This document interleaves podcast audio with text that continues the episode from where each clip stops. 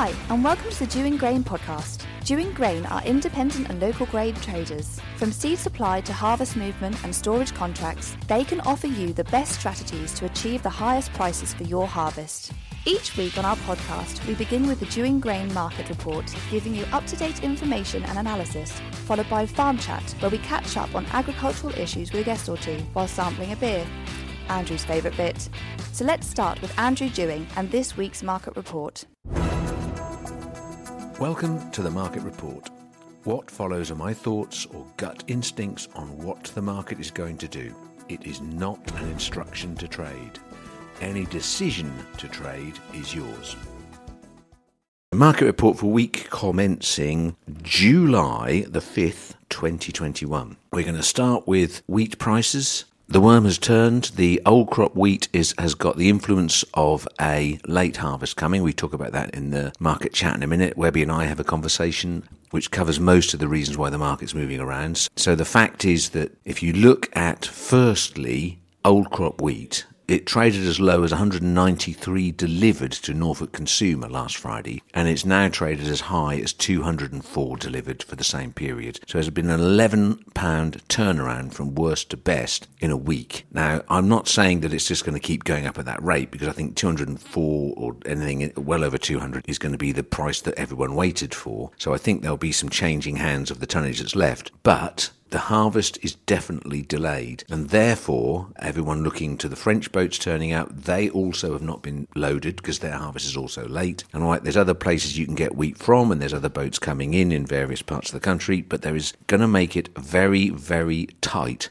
and I think for a little while it might just be the sort of swan song of what can only be described as a very exciting trading year. The stores will be empty across the board. We are very close to that as, you know, once our futures, which are moving now, are gone, there will be the sweepings that are left, which is unusual. So moving on to new crop feed wheat. The futures this week were really in the doldrums on the way down, and then we had the US crop report come out, and the whole thing jumped right up again. So, big crop Europe, UK is being helped by international issues. So, the price, which was as low as 168 on the futures, which took the price down to probably 160, 161 ex farm for November, has jumped. At this point, it's just traded at 172 as I record, but the market traded as high as 175 yesterday. So, it is very jumpy, and the market is trading £4 above the lows of the week. So, current X farm value for November, I would put at 165 X farm, which puts harvest somewhere around about, I don't know, 57, 58. Moving on from there, feed barley, equally old crop, is all over, except it isn't all over if someone needs to put feed barley in their grist and they were counting on the harvest turning up on the 15th of July, or the first ones coming perhaps before that. So all of a sudden, any little bits of barley that are left are of great interest, and people need to get themselves covered if they really do need some. We do not expect to see harvest for another three weeks at least. That should add a bit of excitement to it. Early reports of Black Sea barley are of a good crop, so that might not help our prices in the longer term. Moving on to, we touched milling wheat last week. I don't sell milling wheat premiums before harvest because it might rain and it might ruin the Hagbergs and you'll be left holding the baby. So, £20 premium you could probably achieve. I wouldn't do it, I'd just wait. So, moving on to oilseed rape. It's a great week. It's jumping around all over the place. Approximate value this morning 440 is moved up during the week could well go higher. There seems to be plenty of life in that market. Again, due to there's further damage in Brazil on some frost, you know, weather, weather, weather. Me and Webby talk about it in a minute. So largely, that's about it. it, it is a very volatile time. With the benefit of hindsight, should we have sold at the peak a few weeks ago? It feels like we should have done at the moment. But if the weather really decides to pick the moment to play up its most during July on the US corn crop, this thing ain't seen the top yet. And until I'm convinced that's not going to happen, I'm not going to sell the backside off it. Underlyingly, it is mildly bearish in my view at the moment, but it is on a knife edge. So, with that happy thought, have a great week's trading. Thank you for listening. Please remember that any decision to trade on this opinion is yours. The Dewing Grain app will keep you updated with real time industry news, data analysis, and insights into the market, giving you all the information you need to make informed trading decisions. a commodity selling feature enables you to source prices and receive direct offer notifications informing you on what Dewing Grain are looking to buy and at what price. Search Dewing Grain on the App Store or Google Play to download, and with all of these features in your pocket, you'll have more time to sit back and listen to our podcast. To set up a trading account with us, call 01263 731 550 or email info at dewinggrain.co.uk. And now it's time for Farm Chat. This week, do you know, I hadn't got organised this week, and we had a really full week with loads of stuff going on. It's our year end, and there's all sorts of stuff I don't really enjoy doing in accounts. So I phoned a load of guys up this morning to see if I could just do a recording for a podcast, literally lastminute.com all on my list to be done, but you know, anyway, no one could. They all got these things going on, like Chrissy Key's got to play golf. Chrissy Key with the golf club, wow. Yeah, Patrick Allen's got to scare crows off his barley.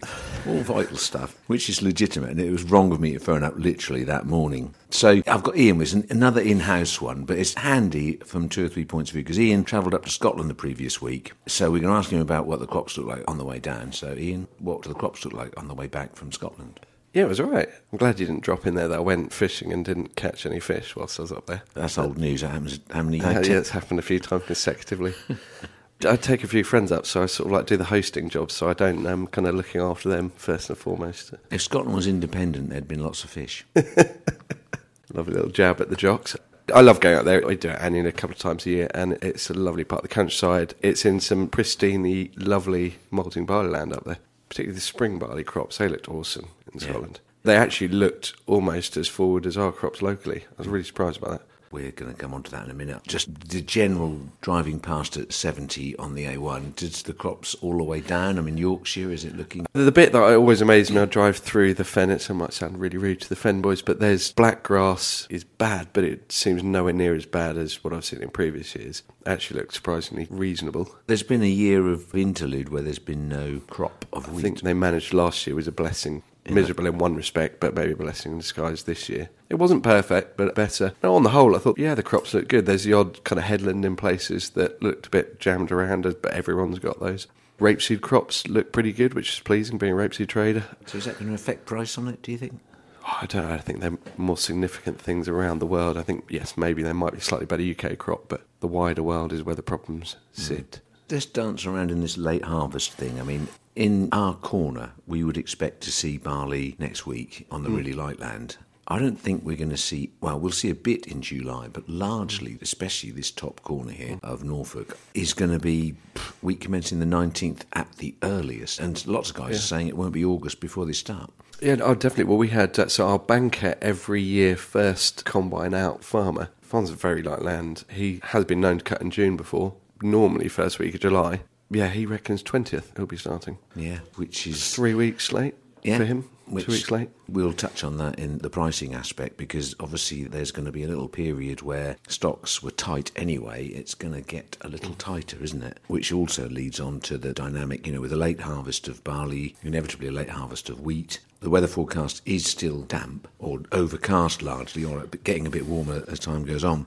I think I can safely say on a few podcasts in the last few weeks, I've mentioned about relying on the French. You know, well, we got French cargoes coming in, basis such and such mm. a hmm. date. Well, they've already reneged on several of the contracts. They can't do it. I'm Surprised you were very diplomatic there. You didn't like the French. You love winding out the French with the. I had a pop, pop last week. Yeah, I can from my little Norfolk home. They don't come here anymore, do they? But no, I, I think that it's the uh, shrug of the shoulders and the. Gallic sort of garlic breath moment. You can't have it, mate. Up yours Delors. That their harvest is at least a week behind is a knock on effect. It's a bit like an intake pit at a site, you know, holding a lorry up by having some sort of process. It's not just that lorry, it's the 20 lorries following it for the rest of the day. And then eventually someone misses a time slot. You know, it is vital that everything happens smoothly and the best planners, the best production teams in the world can say, right, we should have July feed barley, so we'll plan to buy that from the 20th onwards. Yeah. And if it ain't there, it ain't there. It's a bit sad though at this store. Normally it works like clockwork because we have a sweepstake every year, the first day of harvest. And given your old hat at the job, you pretty much nail it every year. And I think you normally go for about the 14th, 15th Yeah, unless it's an early harvest, and I pick an earlier date. Absolutely, this year it's going to be. Yeah, oh, we on won't see anything before the nineteenth, at least. The other thing is, this is surprising. On the thirtieth of June, we were on sweep auger on the last silo at Aylsham. Now, normally there's stuff carried over into July. Now we've got stuff in the holding bins, which is you know the intake bins, if you like, for when harvest starts. But we've managed to clear out just about everything. Now that is a sign. Most of our stores are very close to empty and we've had carryover for year after year now. That's going to be a big benefit to us in the sense of the flexibility we have at harvest time. But it's also a sign that if our stores across the board are down to zero, I'm pretty certain everybody else is going to be in the same place. Yeah. So if we're the litmus test or the barometer, then you know we really are down to next to nil. And I- I'm not talking my book here particularly. I've got a Diddy long in July, which I've kept for my local guys. If they run out of wheat, I'm not going to see my local consumers wrong. And I'm not going to sell it to them cheap either, by the way, boys. but it's there just in case. I think we'll use it. Yeah. It's certainly got a very different feel to it now than it did a fortnight ago. Yeah. I mean, all the pressure is off old crop, and now you think, well, where is it? The dynamic is a, very different one. So with that, I mean, there's no sign of a particularly warm, sunny period coming up. So yeah, Uh, What about your thoughts on crop prospects then? Does this weather concern you? I mean, I've had growers talking about fusarium and Yeah, fusarium is a concern.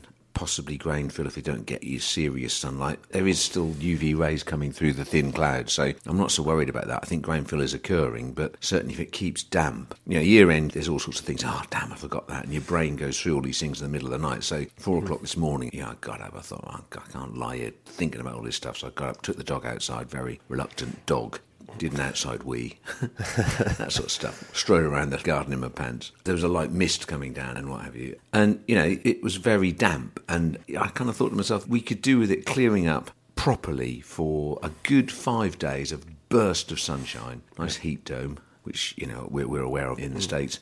And that would make all the difference. But I do think Fusarium will. I don't think it's the biggest feature yet, and it's not set in stone. But I do think, unless it brightens up, there will be a bigger and bigger problem with it, which will be a worry.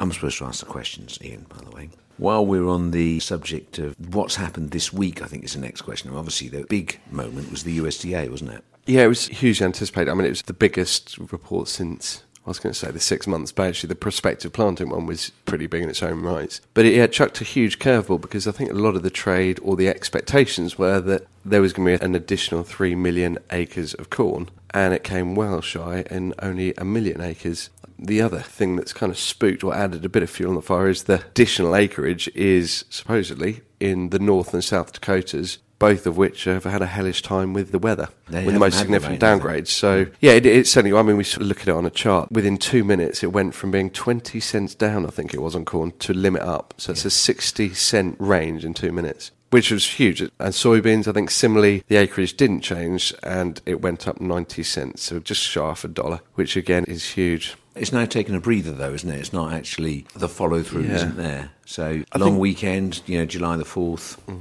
Your instinct still says sell it. Really, from the UK production or European production basis, but you simply cannot ignore the volatility of those markets, can you? It's really hard. From the drive that I had, if you were ignoring all the outside, anything on different shores, you would sell UK wheat. I mean, it just looked cracking, you know, that as you'd want a British or English crop to look. But uh, the US, it's spooky, the, the volatility. The other thing about the figures was that apparently it's done by people who are asked a, a survey, if you like, Yep. and only 44% of the people responded. So There's a fairly low number of responses on it. So the accuracy of the figures is open to debate, as some pundits have highlighted. In the end, you have to write the question to the people who grow the stuff and hope they send back an answer. Yeah. And if you're sent a question, are you inclined to be you're slightly suggesting a bit of a spoof. well, really. do you know, if someone said how many acres you're planting, and if there's less acres, your price will go up. You might sort of go, well, those acres didn't go in too well, so probably it's not quite a thousand; it's more eight hundred and fifty. Do you know what I mean? Uh, That's human nature Yeah, to yeah, kind of yeah, is, skew yeah, things yeah. a little.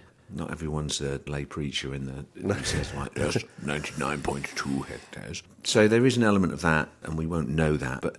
Again, how much of it is in the Dakotas? And, and lots of the bigger guys have lots more people trying to ascertain what exactly is happening next. Even they don't know it. It's a movable yeah. feast. Late harvest, USDA figures, plantings, all these things coming at once. It's going to jump around a great deal. Yeah. I still don't feel like selling the backside off it. It feels like there's still more life in the volatility for what it's worth. And that's probably a naive statement, and it's probably going to cost a whole lot of my farmers lots of money if I'm completely wrong on it. But it just doesn't feel like it's going to give up the ghost. No, I don't think you can say that, and even almost until you can confirm the yields coming through on that corn crop or the soybean crop. Yeah, there's a long way to go on that season. Hmm. July is the most critical. I think, isn't it, the silking period through July, which is the real crucial one. I think 2012, the most damaging month was July. But July didn't receive the rainfall and it cooked in the States, whereas this year they are getting the odd rain. So it's on a seesaw. They could have an absolute crack of a crop. Similarly, it could be rubbish. What's happened in politics? Anything? And China has said they've got a big corn crop. You know, on the basis of Yeah, I mean, this is where we can, again can be very non-PC, but I'm always very sceptical to hear what the Chinese have to say. Well, I mean, to me, a big corn crop means they've got a crap corn crop. pig numbers are back at peaks, which means there's an awfully large amount of food to be consumed, and their hog prices have slumped. Apparently, but if you say things negative about China, I will warn you that they will bash your head against a steel wall, which is really grown-up thing to say. I can't remember who, which uh, Chinese diplomat came out with that. that Oh, the a- president. It's okay. President, yeah. The chairman, whatever his name is. He was deciding to tell probably America that if they dare say no or get out of Taiwan or like. It's quite South China isn't? Sea Yeah. isn't yours. Yeah, they're going to bash anyone's head Against against, a hard steel yeah. Yeah, nice. Well, you know where he stands with that. At least it's very blunt to the point. True. Yeah. And talking about reliable information, Russia has increased its export tariffs this week. I haven't. I've got to admit, I haven't really followed the story. So they've Mm. come out and they've. Yeah, then nothing happened. Everyone they said, right, oh, but no one really gave a damn. And there's also reports they've got a reasonable crop. The early barley coming out of the Black Sea region are, are yielding quite well, so it looks like they've got a reasonable crop coming. The fact they're going to raise their export tariffs is an internal trying to get the price down job, I guess. So we we know we've done weather, haven't we? We've done politics. We've skirted around weather, but we haven't spoken about the uh, what do they call it? Is it the Dome of Doom? People have called it the Heat Dome across the Canadian prairies and into the Dakotas, which is still yes, kind of it's definitely killing people, and it's mainly the other side of the Rockies at the moment. And word is Mm-hmm. is trying to head east, so it could have an impact. Scary. Anyone can jump on the top of it and say it's climate change. Probably two degrees of it is climate change. These are phenomena that have happened before, but just the temperatures are that much higher. Well, 40 degrees. I think it's got 45 degrees. Yeah, in some of the Canadian areas is huge. Even over 30 degrees at night. Yeah, well, then people sleeping in the basement, etc. Mm. If it was centred over Iowa, then it would be limit up day after day Oh, after day. Yeah. So it ain't there yet, but we'll be watching for that one. Uh, Something we were talking about a little while ago before we turned on the microphones was this harvest testing. We saw the, how should I put it, the exodus last year. I think maybe under the guises of COVID, which I get. You know, we were similar. We didn't go out on farm because you can. But I think there's fewer and fewer merchants now not willing or able to go out and test. I think there's been a bit of a mode of, for I'm sure lots of different reasons. I mean, you can put COVID out there, you can put health and safety down there. You can even, let's be really cynical, say it's saved an overhead, doesn't it, really? No, totally. I mean, we are competing directly with companies, you know, let's say based in a different county who phone up our farmers and give them a price and on the basis of grain they've checked on our testing facilities. And so they haven't had the cost of a runner, they haven't even got the cost of a lab or the lab technician to do it. They just simply, you know, the farmer who's been used to a service level off the scale, all of a sudden might not realise that he's kind of abusing the geographical merchants that are nearby. You know, we have labs, Adams and Howling have got a lab, Banham's got a lab. Frontier have got labs at their stores, whether I assume they do testing for their key farmers. Yes, yeah. But several of the boys who are trading from outside this county don't. not say we have a set charge for it, but it doesn't come for free. There is an associated cost with doing it. You have your runner, you've got your lab equipment. You know that in its own right. It's every single site's got that kit and that capital expense, so it adds up. Um, and it's, it's very convenient, I think, for some merchants not to provide that. They don't need to because we do, which is fine. We're providing a service. The issue really lands at the farmer's feet, doesn't it? 98% of our farmers are very, very loyal. There's a percentage of our farmers who just use and abuse us. You kind of become aware of that over a period of time. That's okay, that's the nature of the industry. But there is a point possibly where the recognition of that cost, should there be a central laboratory that everyone chips into? You talk about your HGCA levy or the AHDB levy. Why shouldn't some of that levy go towards A regional an, laboratory. an actual yeah. uniform accepted testing facility? There's no disputing them. There's no commercial benefit in finding the commodity. Yeah. Right or wrong, I'm putting that out there. The money's being spent levy wise anyway. Why not sack some of the 3,000 AHDB students, whoever they employ? Or, Oh, that's interesting, yeah. And, and say, right, we'll, we'll have a central lab or regional labs.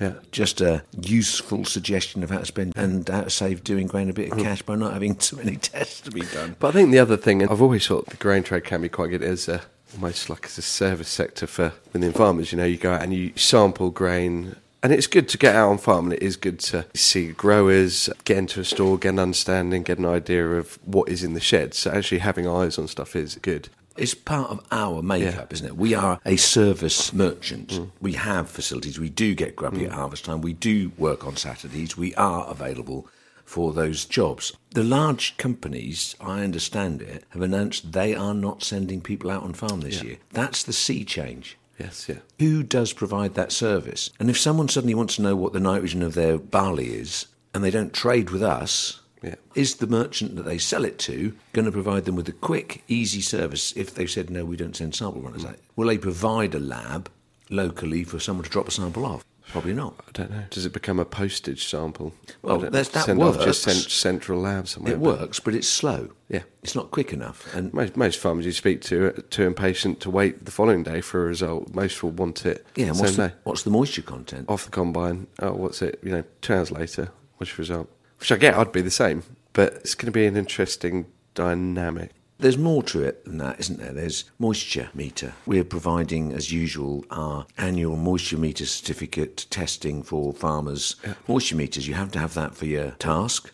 If a merchant who you trade with doesn't bother to have a laboratory available for you to do that, or they're in a county far away, obviously you go to your good old local boy and then moan you've got to pay 10 quid to have your moisture meter. So it's like, okay, and the bloke who's standing there with the expertise to do that and the calibration of the machine to make your machine accurate, to make this re- actually a real, is that kind of I'm always being ripped off mentality, whereas in fact it's flipped, isn't it? We should just say, nah, not going to bother. What? I'll, I'll take it to. Uh, uh, yeah, who will you take it to? Yeah.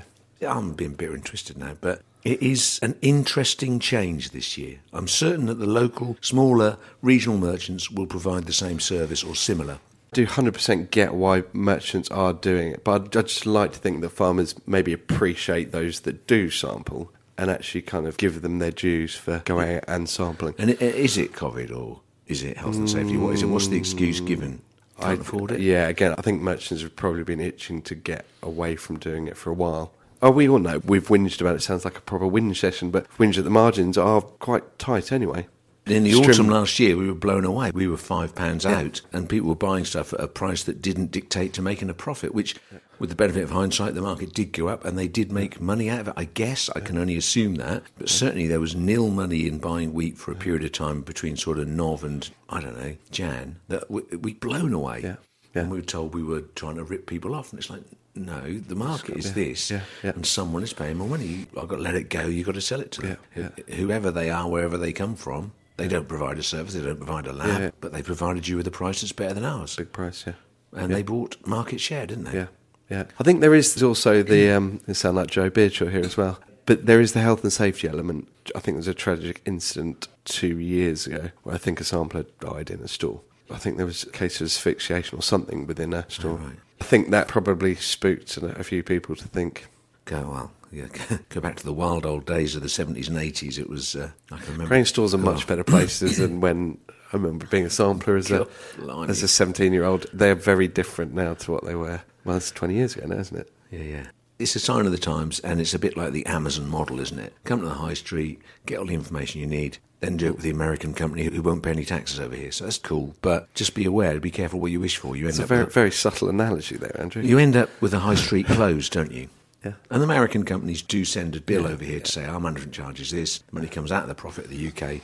So the taxes paid for by the UK arm of it is a lot less than it would be if you traded with a local UK hmm. merchant who pays all its taxes over here, employs all its people over here, all pay taxes over here. 100% British company, but it's at a cost. Gap is closing all of its stores in the UK.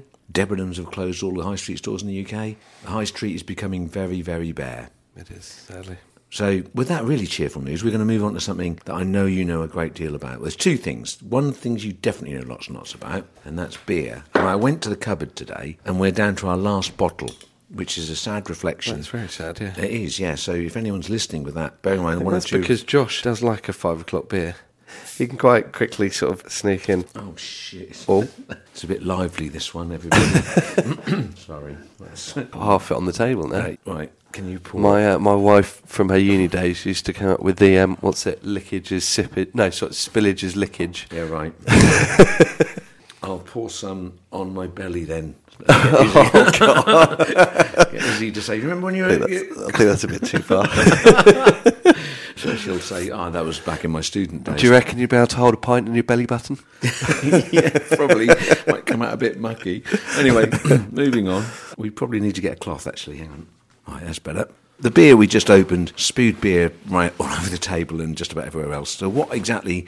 It's the last beer in the fridge, and I know why it's the last beer in the fridge because it's got the word pineapple on it, hasn't it? Oh no, I've tried this one in our previous sessions, and it's actually right. Yeah, it? it's the Wildcraft Brewery. So this is just outside of Aylsham. I think it's Buxton. It's on Yeah, no, I, I know exactly what Wildcraft is. Wildcraft have got some good beers, but the word pineapple always puts me off.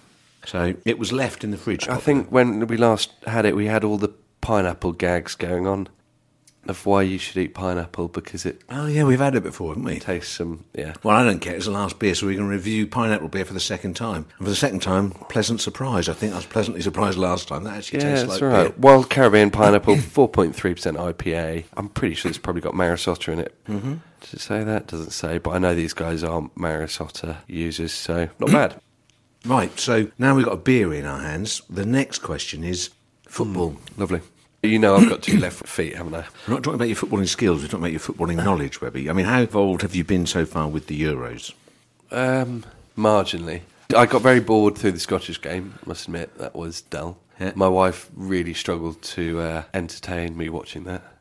I got him. Uh, I she don't did. know what to say about that. I I'm a bit of a stickler. Actually, I don't really like going to the pub to watch a game like that. I'm a sort of a, an armchair supporter. I just quite like sitting in my living room on my own.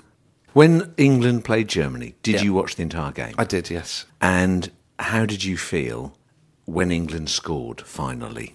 Well, it was a get out of your seat moment, but I wouldn't say. I think you asked me whether or not I cried, and no, I'm not. Wouldn't take it to that sort of emotion, but yeah, I understand the gravitas of you know it's it's a big event, and and yeah, there's a huge amount of history. Yeah, I'm going to paint the picture for you. I was incredibly emotional about England beating Germany.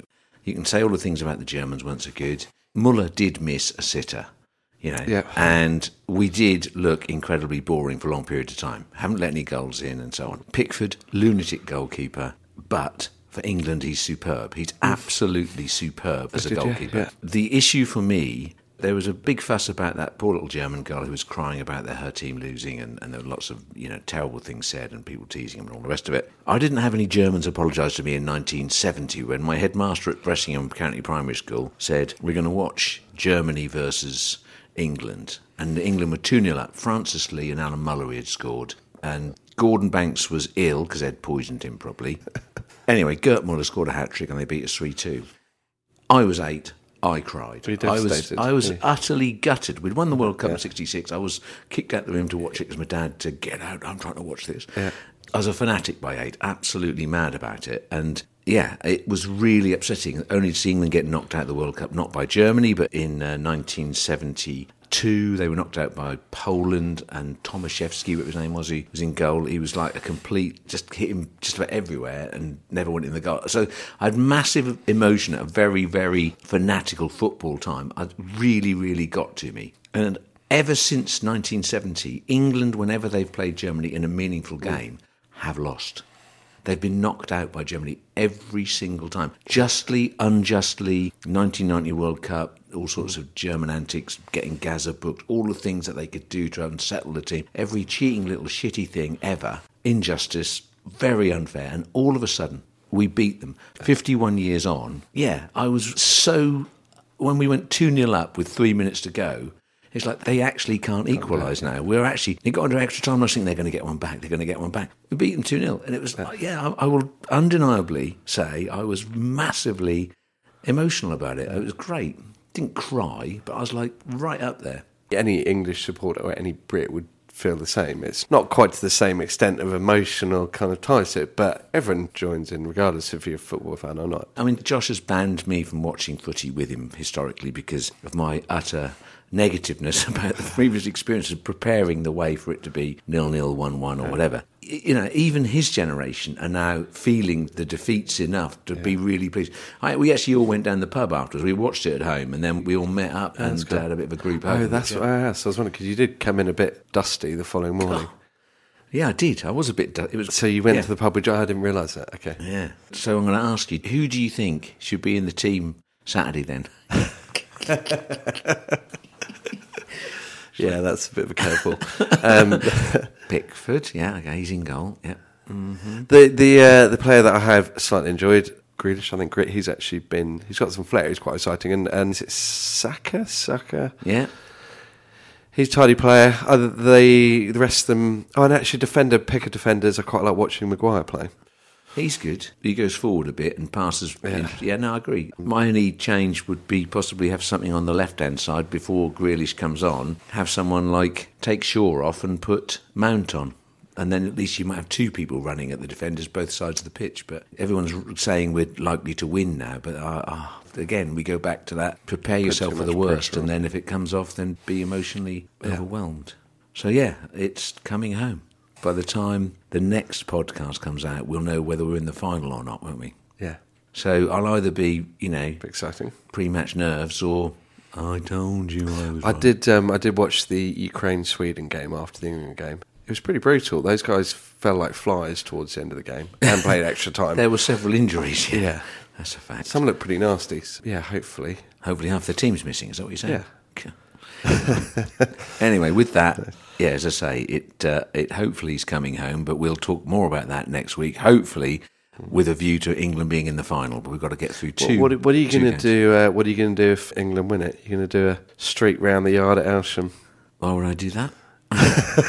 I did like Josh. Um, Josh the other day. He was uh, he quite a good strategy. Actually, he said, "I'm going to put some money on Germany winning it." I was like, "That's a bit weird." And he was like, "Yeah, well, if England win it, I'm going to be chuffed to bits. But if we lose, Yeah, no, I'm right, going to yeah. make some money. Yeah, Happy both ways." Yeah. Oh, well, yeah, that's one way of dealing with it. My way of dealing with winning it will not be running around the yard naked. so, with that happy thought, everybody, have a great week's trading and hopefully be pre match wearing our England shirts next week when we record. Cheers. See you then. Thanks for listening. Make sure you subscribe to get new episodes as they are released and follow us on Twitter. We are at Dewing Grain.